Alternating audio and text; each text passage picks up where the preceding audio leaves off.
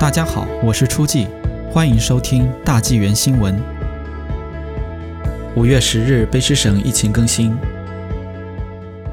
五月十日，卑诗省首席卫生官邦尼·亨利医生公布本省疫情的最新情况。在过去的七十二小时内，省内录得一千七百五十九宗新增确诊个案，累计个案总数增至十三万六千一百宗，新增二十宗死亡个案。死亡总数达到一千六百二十二人，目前有四百一十五名住院患者，当中一百五十人在深切治疗部。本省有六千一百四十宗现存确诊个案，一万一千七百八十一人因确认接触过已知个案，正接受定期的公共卫生观察。